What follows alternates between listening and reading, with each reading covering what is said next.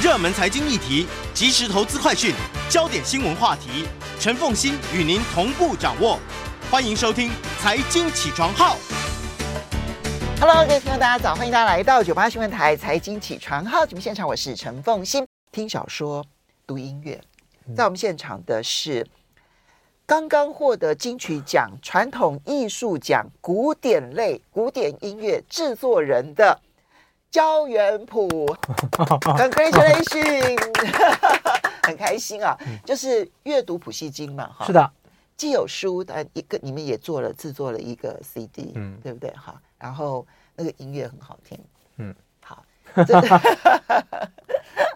就就是你知道，他的基本精神就是我们今天所要谈的，嗯，从文学作品当中听音乐，是是是是，对不对？好，所以听古典的小呃听。这些经典的小说，然后来听音乐。我们来进入《基督山恩仇记》的下半集。是的，我们上半集其实有提到基督山伯爵吧？哈，他后来是伯爵嘛？基督山伯爵在之前的时候呢，因故获罪，其实是冤枉啦。对他，他就是他是一个水手啊，一个非常年轻的啊，还就是就是十九岁左右的一个水手啊，然后就就是非常的。有前途啊，就是这个在这个商船上面，这个船长在船上海上染病过世了，那他就这个呃，就代理这个船长啊，然后就是让这你要让让一个船，然后能够行过各种暗礁，然后各种风浪啊，都非常娴熟，然后呢就回到了这个家乡的马赛港啊，但非常不幸的就是说呢，就是因为呢呃就是。呃，非常的出色，所以呢这个同船上他的这个同伙呢，就嫉妒他，嫉妒羡慕。然后他回来呢是要娶他的未婚妻，他未婚妻其实又也有别人要追他，就是那个人也陷害他夺妻。对，然后呢，然后他呢，呃，这个很好玩，就是说我们说那个船上的船长不是过世了吗？那个船长呢，在这个航海商船途中呢，其实呢要他特这船长自己去了一个岛，这样子啊。原来那个岛呢，就是这个拿破仑被流放的这个岛啊，然后就是要拿一个秘密的书信呢，就是要转去这个巴黎，但船长死了，他就是托给这个，就是我们这个男主角啊，邓迪斯去转啊。那这个当然就是就是拿破仑这一派的哈。那当然，但那个时候我们说嘛，这个原来的这个皇室已经复位了嘛啊。然后，然后呢，这个当这个邓迪斯被诬诬陷的时候呢。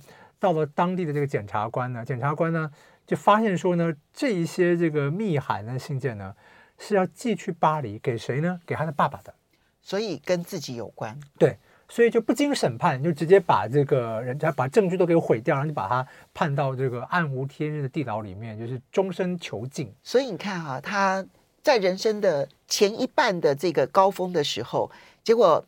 因为嫉妒啦，因为情仇啦，然后因为这一个嗯政治上面的一个斗争，嗯、然后呢，他就一就各式各样的因素，他导致他下狱。是，可是下狱这件事情看起来他走入了地狱，但实际上他就认识他在生命中最重要的一个贵人，而这个贵人就帮助他在出狱之后就翻身，翻身之后他就要复仇。我们现在进入下半场的 复仇了。是的啊，这个复仇当然非常精彩啊，我们就说。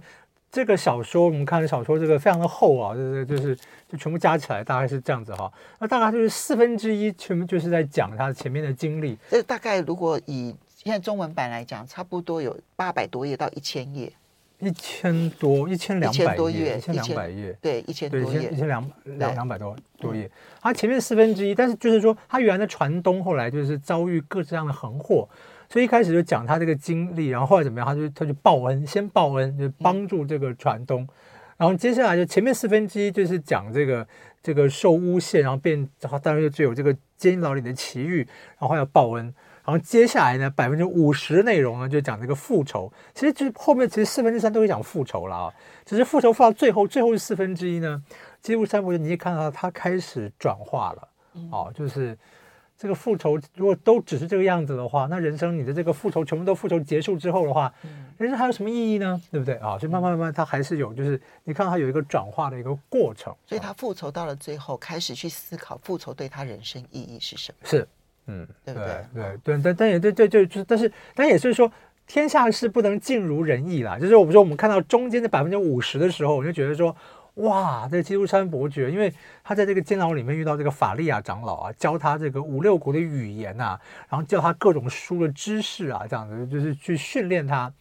所以呢，就是说他的这所有的计谋，你就看他所有的计谋，就好像真的就是照他的这个计划去发展，啊，真的所有人就好像就就是就咚掉这个坑，咚掉那个坑里面这样子，逐一掉下去啊。只是问题是，就是就是还是有人算不如天算的时候啊。比方说，他怎么会算得到他这个哇，这很复杂，他仇家跟前妻生的一个善良的女儿，就跟他恩人的儿儿子。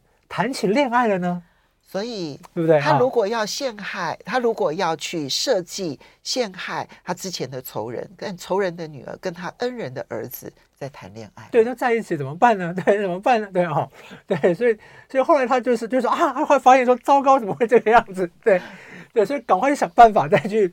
再去再去再去救这样子哈，所以我们先来听一段音乐，可以吗？好，我们现在听一段音乐呢，这个是在这个呃这故事里面呢，总共有三个歌剧院场景啊，那故事是连贯的。我们在上个礼拜呢，其实已经进入到特别到第二个歌剧场景了，那我们就再把这个上个礼拜结尾我们听的就是结尾我们播放的啊，但是是李斯特把这个。迈亚白尔的歌剧就出现在第二个歌剧场景里面，这个《魔鬼罗伯》里面有一个地狱圆舞曲啊，我们听一下李斯特改编的这个钢琴版，我们大家再听一下。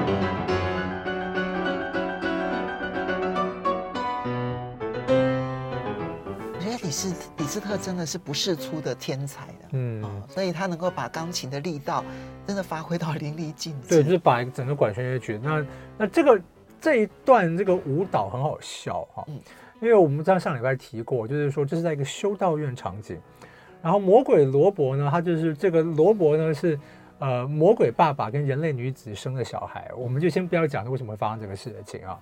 然后呢，这个到第这个这个魔鬼爸爸就出现，就要诱引这个儿子呢，就是加入这个魔魔道啊。哼，反正这个离奇的故事。反正第三幕怎么样呢？这个爸爸就就念了一些咒语这样子，然后那个修道院里面的那些死掉的修女呢，就变成僵尸，就全部都活过来这样子。跳舞，对对对，然后然后然后就跳这个舞这样子啊，反正就很好笑。然后然后主要是这些这些这些修女为什么会被这个魔鬼所这个。咒语给这个就听他咒语的使唤呢？因为这些修女呢都是生前不守清规的淫乱修女，反正就有这样子的一个对一个非常奇，就是就看到一群女鬼披着睡衣这样这样在跳舞，很好笑啊！这这这这是就很好玩，就非常在古典音乐当中，这种宗教的启发是很常见的一些基本概念。对对对，但这这个那个故事反正很好笑啊，对，然后。好，那那但这个这个是非常重要，但是结果这个里面就是这里面有个这里面有个支线，就是什么呢？就就是呢，基督山伯爵在希腊的时候救了这个之前的这个希腊总督的这个女儿啊，希腊总督后来被杀了，这样被出卖了，被谁出卖呢？就是被他这个当年的情敌，就是等于是就是卖了他的，那他情敌就是在他的麾下，就是卖了他的主人，然后哦，然后抢了他的未婚妻。啊，对对对对对，这这这先抢未婚妻，后来是最后就就还是就出卖别人啊，然后他就救了人家的这个女儿哈，然后然后这个女儿在歌剧院里里面一看到就说啊，就是这个人啊，这个人当年这样子出卖我的爸爸这样子啊，他就说他就说我不能忍忍受了，我不能待待在歌剧院里面了啊，然后呢，这个基督山伯爵就带着这个希腊美美女啊就走了啊。然后走了之后呢，就很好笑，就是旁边就有一个人，就是之之前就是我们之前上礼拜是不是上个月是讲这个罗马狂欢节嘛，在罗马狂欢节就看过基督山伯爵的人，一个妇人就在旁边评论，就说：“哎，我看这个基督山这个人真的是非常奇怪啊，他有兴致来看这个怪力乱神的这个淫乱修女舞蹈，可是到第四幕这个女高音啊，就因为第四幕要开始的时候呢，他却走了。”那为什么呢？因为第四幕呢，就是呢，就是出现这个罗伯的妹妹啊，这个妹妹，这妹妹就就跟他讲，就是说哥哥啊，你怎么怎么样啊，怎么怎么样？哦、所以挽回了魔性的罗伯。对对对，或如如何这样，对不对？然后然后呢，这个第四幕也有那个公主啊，没有那个公主也是就是很爱他这样子，好，对，所以我们可以听听看，就是这一段这个非常优美的咏叹调，这段咏叹调的确也是就是。当时大家觉得说，哎呀，迈尔贝尔写这个就是很优美啊，虽然觉得说你你这个人那个优美的不听，然后但是呢，特地还是留来看那个怪力乱神的舞蹈。我们就来看看这个基督山伯爵他错过的是什么音乐？对对，错过的是什么音乐啊？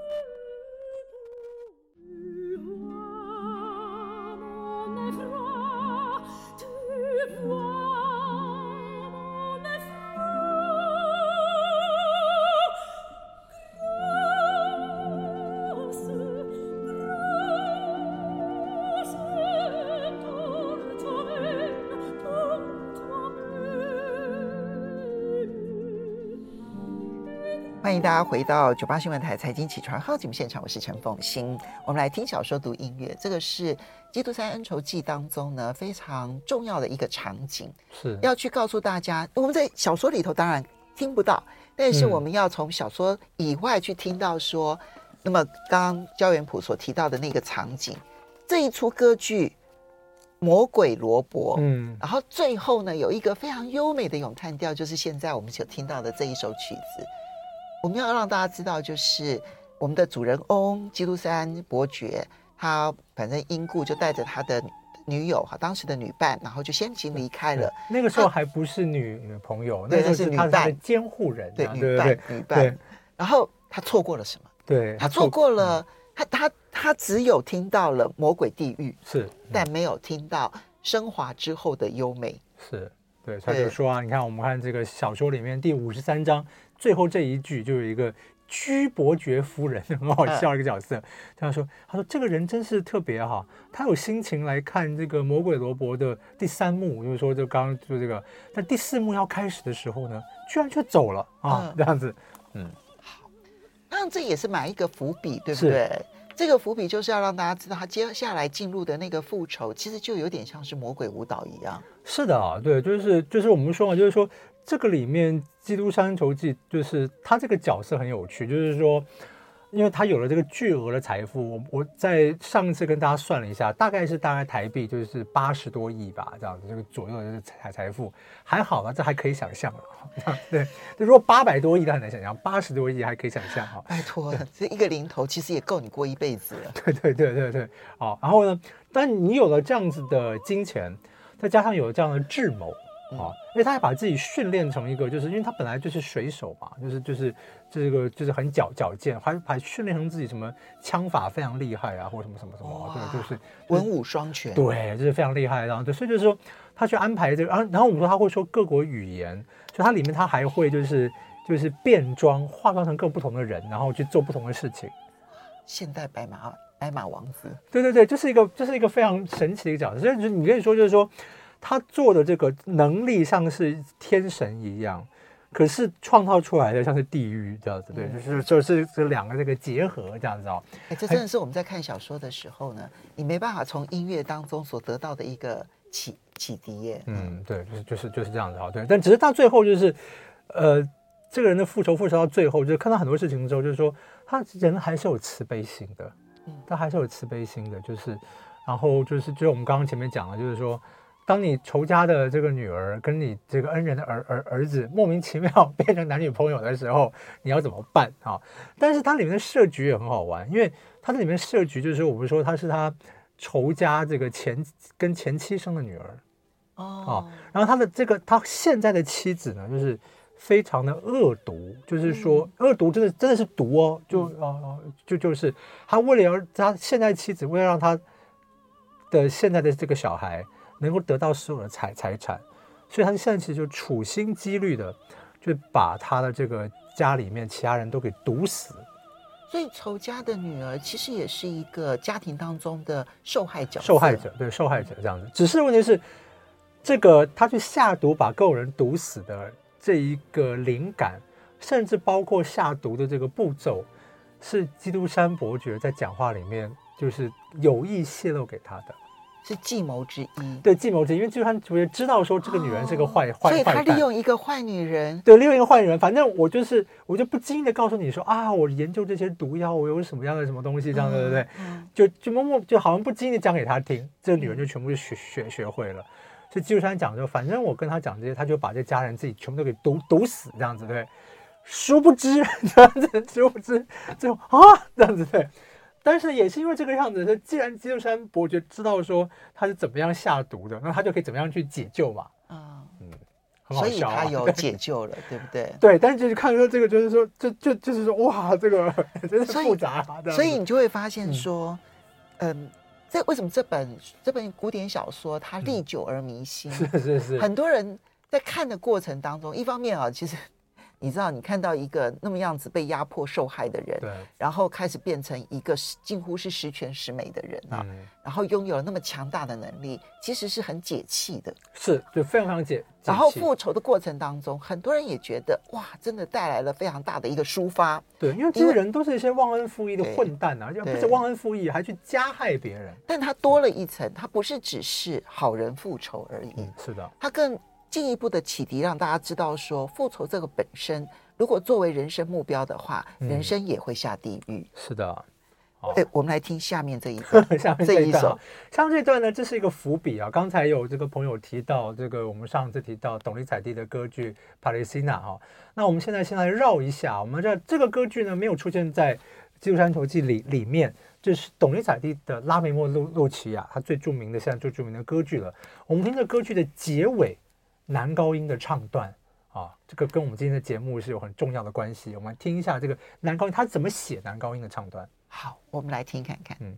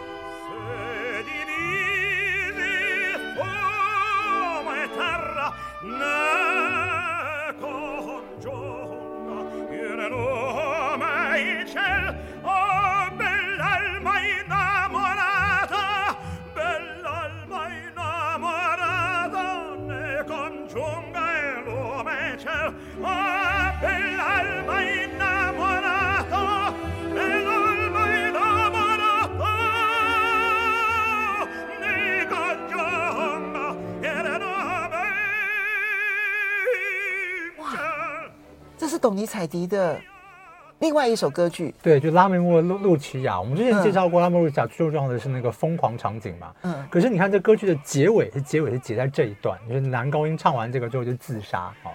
所以我要讲的是什么呢？就是说，你看，哎，你看他这个音乐写法哈，是，你看男高音就是充满了那种那个纠结的情绪，然后最后一直在飙这个高音，而且是用叫上去的这种高音，把自己的纠结情绪不断拉高。是。我要讲的是什么呢？这是《基督山恩仇记》里面非常好玩的一个地地方啊。我们之前讲那个罗马歌剧院奇遇的时候呢，就讲讲到，就是看帕雷西娜这个歌剧，嗯为什么是这部歌剧呢？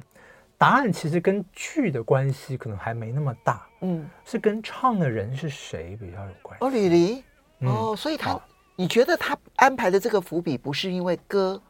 是因为人、嗯、是的，而且这个人呢，后来呢，我们在这个《基督山恩恩仇记》呢，这个第这个八十八章、八十九章的时候呢，又再度出现了。第八十八章跟八十九章用的歌剧是呃罗西尼的《威廉泰尔》。嗯，好，罗西尼的《威廉泰泰尔》这这一部剧啊，那这一部剧呢，然后他特别提到了这个名字叫做 Duprez 这个人。嗯、Duprez 这个人很好玩。这个人呢是法国人，本来在法法国，但法国发展没有特别好，换去意大利，然后不知怎么样学会什么呢？就是，呃，学会就是啊，我们现在听所有男高音唱 high C，嗯，就是这些歌曲，对，高音 C 都是用真声然后去唱出来，对。可是呢，在以前，在罗西尼那个时代，这些人都是用假音去唱的，所以他是第一个用真音飙高音，飙到 high C 的那个人。是的。他是第一个，所以他是真实在古典音乐界里头存在的人，存存在的人。所以后来他在意大利学会这功夫之后呢，再带回法国，他就变成了法国这个第一红红星啊。所以你看这里面很好玩。那基督山伯爵说什么呢？基督山伯爵就是说，就是说他里面特别提到，就是说我是在意大利，我是第一个发现他才华的啊啊，对，所以可能就可以表出来，基督山伯爵很有品味或者什么。然后呢，懂，然后然后但问题是说啊。他用这个方法来唱歌的时候，那个时候，但是那时候歌剧其实还不是这样写嘛？谁跟他合作呢？就是董尼采蒂。哦，他跟董尼采蒂，第一个就是董尼采蒂为他的声音写，就为他这种新的新的声音、新的唱法去写的歌剧，就是我们上次提到的帕丽西娜这个歌剧。OK，然后，所以你现在要放的这一段，就是要让大家知道，就是董尼采蒂为了这一位这个音乐家。他所创造出来的那一个情绪，也只有他能演绎那个纠结的情绪。因为他当年就是你看，我们刚刚听那个结尾嘛，就是这个跟其实跟当时其他美声歌剧唱法不太一样，它是一个非常有冲击性的唱法，就是高音一直叫上去这样子。因为当年就是就只有他是这个唱法，只有他是这个唱法，而这个唱法反而最能够去彰显出基督山伯爵他内心里头。不断纠结高扬的情绪是，而且他就说，我非常，哎，就是说，他就说，然后最后他一定要听完他唱这个威廉泰尔这个，就是这里面男高音的角色一个这个大的咏叹调，他说他才要离离开等等啊。所以我们稍微休息一下，等一下回来呢就要听威廉泰尔这一出歌剧，我们先听帕帕洛蒂的版本。我想、啊、听完了就没有办法听别的。欢迎大家回到九八新闻台财经起床号节目现场，我是陈凤欣，在我们现场的是古典乐评家焦元溥。今天呢，听小说读音乐，我们听的是《基督山恩仇记》，然后读的呢是在恩仇记当中呢，去开始纠结仇与恩之间的情绪的这一些片段。好，我们就来进入这个主男主角哈，这个基督山伯爵。他在歌剧院里头坚持要听听完，他其实有事嘛哈，坚持要听完的罗西尼的威廉泰尔的这一段，这里面就是男高音有一个这个很精彩的独唱段，但是非常非常困难，因为太困难了，导致现在歌剧也很少演演出。我们来听一下帕瓦罗蒂，我们听的是帕华罗蒂他录的这个版本，也是第一次录音，大家听听看，就是他这是一个九分钟的唱段，最后一分多钟，听听看是什么样。我们来听这一分多钟。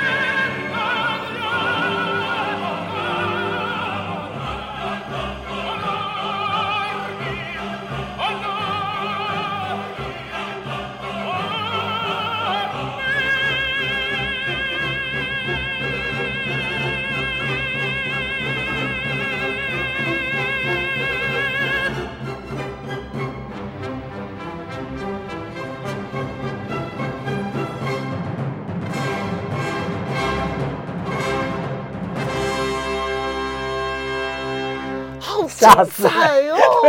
可是他的 High C 游刃有余哎，Pavarotti 真的很厉害。我们刚刚听到就是他那时候就是以连队之花九个 High C 就是成为《时代》杂志封面人物之后，后来他录了这张专辑。这张专辑就是把所有男高音，就意意大利男高音最难的东西全部都唱一遍，然后你的听下就是那种黄金般的声音，然后这种功力。那我我觉得这张专辑真的就是，你就觉得说真的是世纪之声，就是哇。嗯，所以 Pavarotti 的这个版本真的是你喜欢的话，真的是应该要去收藏。对，就是现在都还买得到嘛？对当然买得到，但我觉得很惊人啊。但是我就说，就是，但你看，就这个曲子，当然就是当当当年，我觉得那个 Duplex 可能应该应该不会是唱这么这么精彩了哈。啊，只是但但是讲说，这因为以前刚你刚刚听那些，你说小说当中的这个这个呃歌剧家，对对对，但他是现实生活中也也是这个男高音。我们讲就是说。但是你看，就是这个剧，当年以前人唱这个是用头腔去唱，轻轻的去唱，嗯，是 Duplex 把它改成这种用这种真的声音就是唱上去这样子，当然那时候就大红嘛，哈，好，但是就很好玩。但但你看，你看这一段是这个男高音他怎么样？他是唱这一段之后怎么样？就是我们刚刚听到不是有合唱团吗？他就是号召，因为威廉他也被抓起来了嘛，他就号召这些村民，就是说我们现在要去解解救他，啊，所以是呼喊大家我们去救他这样子啊，对，那。基督山伯爵在里面就是说，我听完这段之后怎么样呢？因为他就设了这个局，他去揭发他那个情敌不是出卖那个希腊总总督吗？他在国会里面就找他这个这个希腊美女去作证，我是他女儿啊，这样的，我就作作作证啊。然后呢，结果呢，在歌剧院里面呢，就是呢，这个情敌就是说他的这个当年的未婚妻跟着情敌生下的儿儿子，就在歌剧院里面就是跟基督山伯爵就是挑挑战了，就是我们明天决斗吧，为了我父亲的名誉。如何啊？那我们刚刚说基督山伯爵不是这个枪法很熟练吗？那一定可以把他打打打死的。那他这个复仇就成功了嘛？所以你看，他就他就他就跟你们先听完这个唱完这个之后呢，就之后你看就听了这个这么再去斗决斗，对，然后就准备要去决斗这样子对。结果他一回到家里面去的时候呢，啊，这个这个家里面已经有人在他家里面已经有人在等他了啊。他就说：“爱德蒙，请饶了我儿子一条生路吧。”那是谁呢？就他当年的未未婚妻。他说：“他说，因为就就都没有人认出他来情况之下，他未婚妻还是认出他来了，就来跟他求情了。”嗯嗯，好。所以 你看到他在坚持要听完这一段之后，嗯、因为这一段也许就是他情绪最大的抒发。对。所以我们在看小说的时候，因为我们没有听到这个音乐，其实我们的情绪进入的深度，其实跟我们知道这一段音乐，然后听着这一段音乐，恐怕那个深度是差很多的。对。所以你当时在看《基督山恩仇记》的时候，你脑子里头就会浮现这些音乐吗？会啊，这样子。但或者是说。就就算不会的话，大家也可以按图索骥。你看你们提到什么，你就找来听听看。就因为他特别把这些什么曲名，还包括唱的人是谁都写出来，那当然是就是就是很重要的线索了。当然附带一提的是说啊，因为那个歌剧明星，他因为唱这个真是变成了大明星啊，大明星，所以呢，呃，然后呢，《基督山恩仇记》写的这个时间呢，就写作的时时间呢，其实也就是在就是在这件事情就是没有过太久，所以。我觉得也是大仲马的一个写作策略，哦、就是说我我，我等于是拿当时的流行音乐作为我的小说当中一个重要，而且是当时的流行歌手，对不对？哈，对，那个男高音其实就当时的流行歌手，就有点像是说我今天写一个小说，里面有周杰伦的演唱会的一个什么片段，是。然后呢，对于所以所以我觉得对于读者来讲呢，当你看到这个样子，你就觉得说啊，这个故事好像是真的。嗯，对不对啊？就是因为里面提到这些有现实生活中的人物在这个里里面啊，嗯，对不对？所以你就可能就啊，这好像是一个真的或怎么样。好，不过他当时真的听到，其实应该是是法文版本吗？还是意大利法文版本？法文版本。啊，所以我们原来是就是在巴黎也是法文版本。好，他究竟最后怎么样子去结束他的复仇人生呢？嗯，我们就留给大家自己去看小说。是是是，是。那我们现在最后就来听威廉泰尔的法文版本。好，我们听听看。